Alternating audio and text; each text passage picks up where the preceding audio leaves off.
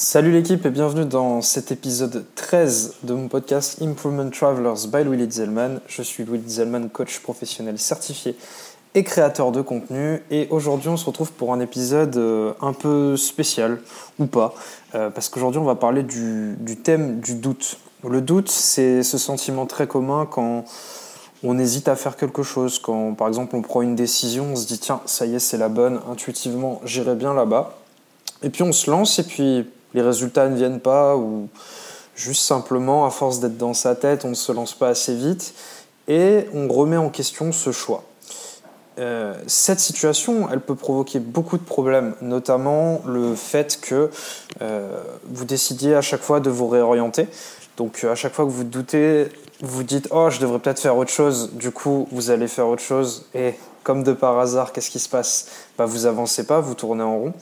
Euh, donc ça, ça peut, être, euh, ça peut être le problème lié au doute. Et aujourd'hui, j'avais envie de vous illustrer cette situation de, doute au travers le regard de l'attaquant en football. L'attaquant, euh, ce fameux poste de numéro 9, pas évident à gérer puisque c'est celui qui est censé finir les actions. Alors qu'est-ce qui se passe quand un attaquant n'arrive plus à marquer tout simplement et qu'il arrive au stade où on parle souvent de perte de confiance de l'attaquant?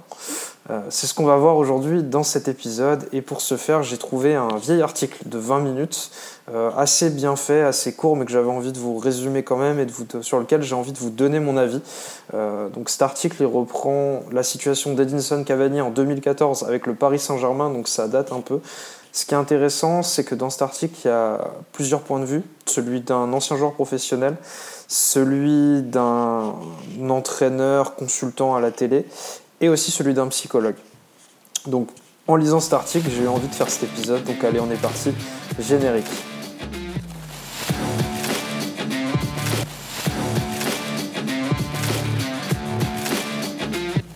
Alors du coup, nous sommes en 2014 et le PSG à l'époque n'arrive pas à passer les quarts de finale de la Ligue des Champions. Euh, c'est en général une situation pour laquelle on s'est un petit peu habitué maintenant. Quoique depuis 2020, le PSG a, réussi à aller un peu plus loin dans les compétitions. Mais en tout cas, à l'époque, à cette époque-là, 2014, donc pour vous remettre dans le contexte, euh, pour le PSG qui est composé de plein de joueurs internationaux, il y a deux échéances globalement. Euh, l'échéance en club avec la Ligue des Champions et la Coupe du Monde en fin de saison euh, en 2014.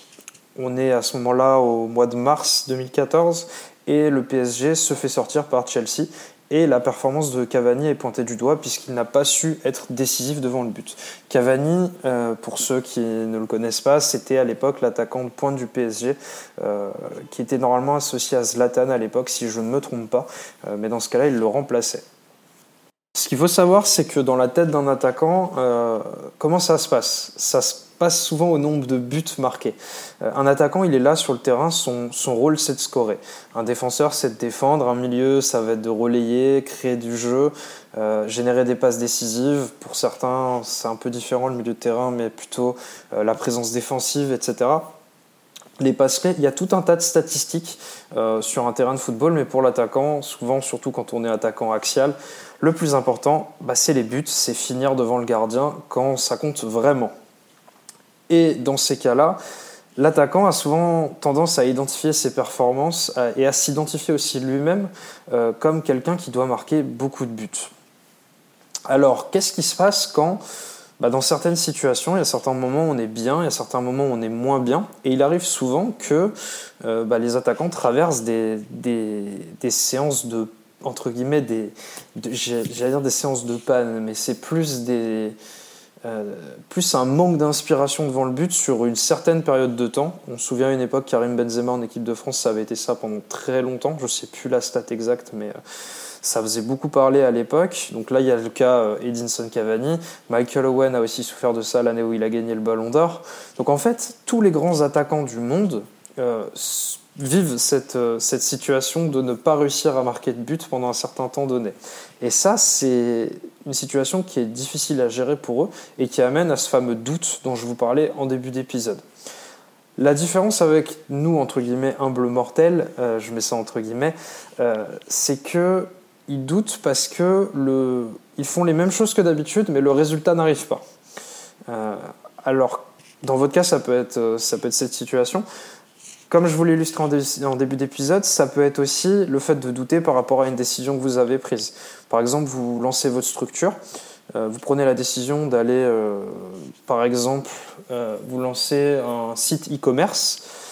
Vous vous dites j'ai envie de lancer un site e-commerce qui fait des t-shirts originaux pour, prenons un exemple au pif, pour les trentenaires pas encore mariés pour les enterrements de vie de garçon pourquoi pas, euh, très précis, etc. Et en prenant cette décision, vous commencez à vous lancer, etc. Et après quelques semaines, mois, vous commencez à douter parce que vous ne faites pas votre chiffre, parce que les commandes ne viennent pas, parce que vous avez trop de stock. Il y a plein de raisons qui font que ça commence à gamberger dans, dans votre tête. Et c'est là où on va avoir l'instinct de réagir de plusieurs manières on va vouloir faire comme l'attaquant et quand on va rater par exemple un premier contrôle dans un match de foot, quand on est un attaquant, bah, on va vouloir se cacher. On va rater une occasion qui paraît immanquable ou qu'on raterait pas d'habitude. Bah, pareil, on va être plus se fondre dans le jeu, on va pas vouloir sortir du lot, etc. On va moins vouloir prendre de risques. Bah, là, pour le coup, dans cet exemple, c'est pareil. C'est-à-dire que si vous êtes dans une phase où vous gambergez, vous avez du doute qui arrive, vous le subissez, vous allez subir ce doute et du coup vous allez moins vouloir prendre de risques et vous allez chercher à vous rassurer. Sauf que dans certaines situations, surtout par exemple quand vous lancez un business, comme dans l'exemple, bah, le fait de se rassurer, il passe par nécessairement prendre des risques. Surtout quand vous vous lancez, vous avez besoin de trouver des clients, vous avez besoin de générer du chiffre, vous avez besoin de tester des hypothèses. Et si vous ne les testez pas, si vous restez dans votre tête, vous ne pouvez pas avancer et le doute, c'est un immense cercle vicieux qui peut derrière vous amener à la perte de confiance et à la perte d'estime de soi. Et c'est la première étape annonciatrice de quelque chose de très grave qui peut arriver. Donc, je parlais de doute pour l'attaquant qui peut amener à cette fameuse phase de perte de confiance en soi et perte d'estime de soi. C'est la même chose pour n'importe quelle personne sur cette planète. Quand vous commencez à douter, que ce soit d'une de vos capacités, d'une de vos décisions, euh, peu importe, L'étape suivante, si vous laissez le doute gamberger, c'est que ça va avoir un impact sur votre manière de prendre des décisions à l'avenir, par exemple, ou sur votre, votre sensation, du moins, votre capacité à croire en vous, tout simplement. Euh, à vous dire, oh, je suis capable de réaliser ce pourquoi j'ai pris cette décision. Le problème, c'est que si vous regardez euh, la décision que vous avez prise et que vous vous dites, bah non, j'ai raté là, j'ai raté là, j'ai raté là, ça devient un cercle hyper vicieux dans lequel vous enfermez doute, manque de confiance, perte de l'estime, qui amène au doute, manque de confiance, perte de l'estime, et ainsi de suite. C'est vraiment un cercle horrible dans lequel euh, je ne vous souhaite de ne jamais tomber, même si je pense que ça a dû déjà vous arriver.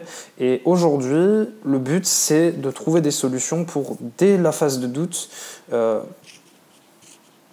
ne pas la laisser empirer, tout simplement. Ne pas commencer ce cycle, l'interrompre dès le départ. Parce que plus on s'y prend tôt, moins vous aurez de répercussions sur vous et mieux vous vous sentirez, ce qui est quand même le but et c'est quand même beaucoup plus sympa. Alors, quand on doute, qu'est-ce qui se passe? Déjà, l'idée, c'est de comprendre que, comme je vous le dis depuis le départ, vous êtes dans votre tête. Donc, c'est de comprendre pourquoi vous doutez, pourquoi vous êtes dans votre tête autant, pourquoi vous gambergez, pourquoi vous vous sentez mal.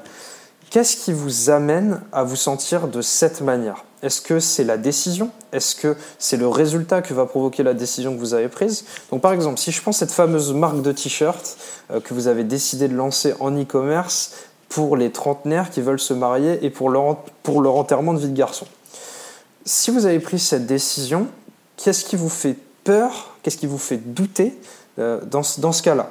Est-ce que c'est les résultats? Est-ce qu'ils vont être assez bons, assez mauvais vont pas convenir à vos attentes.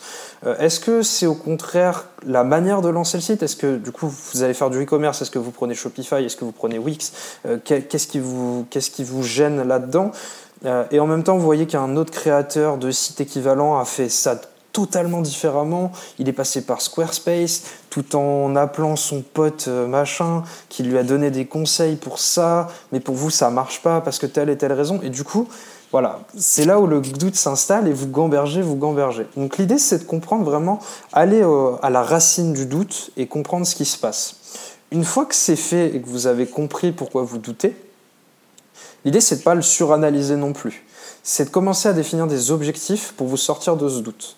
Si, par exemple, reprenons ce fameux exemple de, City Commerce, le doute, c'est euh, comment lancer un business rentable d'ici six mois, parce que vous avez que six mois pour, euh, vous avez que six mois de délai pour réussir à en vivre. Et le doute, c'est est-ce que j'en serai capable? Bah, si vous essayez pas déjà, vous le saurez pas. Et quand vous essayez, comment vous rassurer au fur et à mesure pour vous montrer que c'est possible? Déjà, ce qui est bien, ce qui est bien de se dire, c'est que vous voulez en vivre dans six mois. Mais concrètement, en vivre dans six mois, ça veut dire quoi? Soyez précis. Définissez des objectifs qui sont précis, atteignables. Des objectifs SMART, donc des objectifs spécifiques, mesurables, atteignables, réalistes et temporels. Et c'est ça qui est quand même... Euh, ce sont des objectifs qui bah, voilà, sont, sont très précis au final. Quand vous formalisez des objectifs comme ça, à la fin, vous aurez une phrase claire qui vous montrera que voilà, cet objectif, il est comme dans le SMART, le R de réalisable, euh, il, fonctionne en fait. Donc si par exemple dans six mois vous dites j'ai besoin de faire, euh, admettons, 15 000 euros de chiffre d'affaires d'ici là, pour pouvoir commencer à avoir de l'attraction et en vivre, ça, c'est votre objectif et vous pouvez travailler pour atteindre cet objectif. Et ensuite, ces 15, fameux 15 000 euros de chiffre d'affaires dans 6 mois, c'est pas. Certains diront que c'est pas énorme, d'autres trouveront ça énorme, peu importe. En partant de cet objectif-là euh, initial, derrière, vous allez pouvoir le fragmenter en différents petits objectifs pour vous permettre euh, d'atteindre, de, vous mettre en mouvement, du moins de créer, une, euh, créer un mouvement, une traction qui va vous permettre de petit à petit enlever de doute et de vous sentir aligné avec ce que vous faites. Et tout ça, ça passe par la compréhension du doute, premier point. Deuxième point, définir des objectifs qui sont clairs, précis. N'hésitez pas, du coup, pour ça, à vous entourer, à bien vous entourer, que ce soit de vos amis, votre famille, euh, de gens qui sont positifs et qui veulent vraiment vous tirer vers le haut et pas commencer à vous donner des conseils alors qu'ils y connaissent rien, vous prendre de l'énergie qui est importante pour vous. Et le troisième point, évidemment, ça passe par l'action. Euh, c'est le problème un peu de, ce genre de contenu et des podcasts, c'est que dans le développement personnel, on peut euh, théoriser tous les concepts qu'on veut sur la psychologie humaine, sociologie, peu importe, si à la fin de, si à la fin de l'épisode vous vous dites oui, c'est ce qu'il faut que je fasse, mais que vous ne le faites pas, eh ben ça ne sert à rien, tout simplement. Donc s'il vous plaît, si vous avez un doute là actuellement aujourd'hui, prenez bien ces trois points, comprenez votre doute, définissez des objectifs pour euh, l'enlever et, atteindre vos rêves, avancer vers vos rêves. Et troisième point, agissez. Parce que si vous agissez pas, il se passera rien dans votre vie et vous pourrez toujours vous plaindre que les choses ne changent pas. Si vous ne prenez pas la responsabilité de vous mettre en avant, de prendre des risques et de sortir de vos zones de confort, il ne se passera rien de neuf pour vous et chez vous. Voilà, cette euh, phrase marque la fin de cet épisode 13. Je vous remercie de l'avoir écouté jusqu'au bout. Si l'épisode vous a plu, n'hésitez pas à vous abonner à ma chaîne YouTube, euh, à me suivre sur euh, Spotify, Deezer et Apple Podcast en fonction de l'endroit où vous écoutez ce podcast. Et il ne me reste plus qu'à vous souhaiter une belle journée, soirée, après-midi, en fonction de l'heure à laquelle vous m'écoutez. Je vous dis allez, à bientôt, à la semaine prochaine. Salut l'équipe.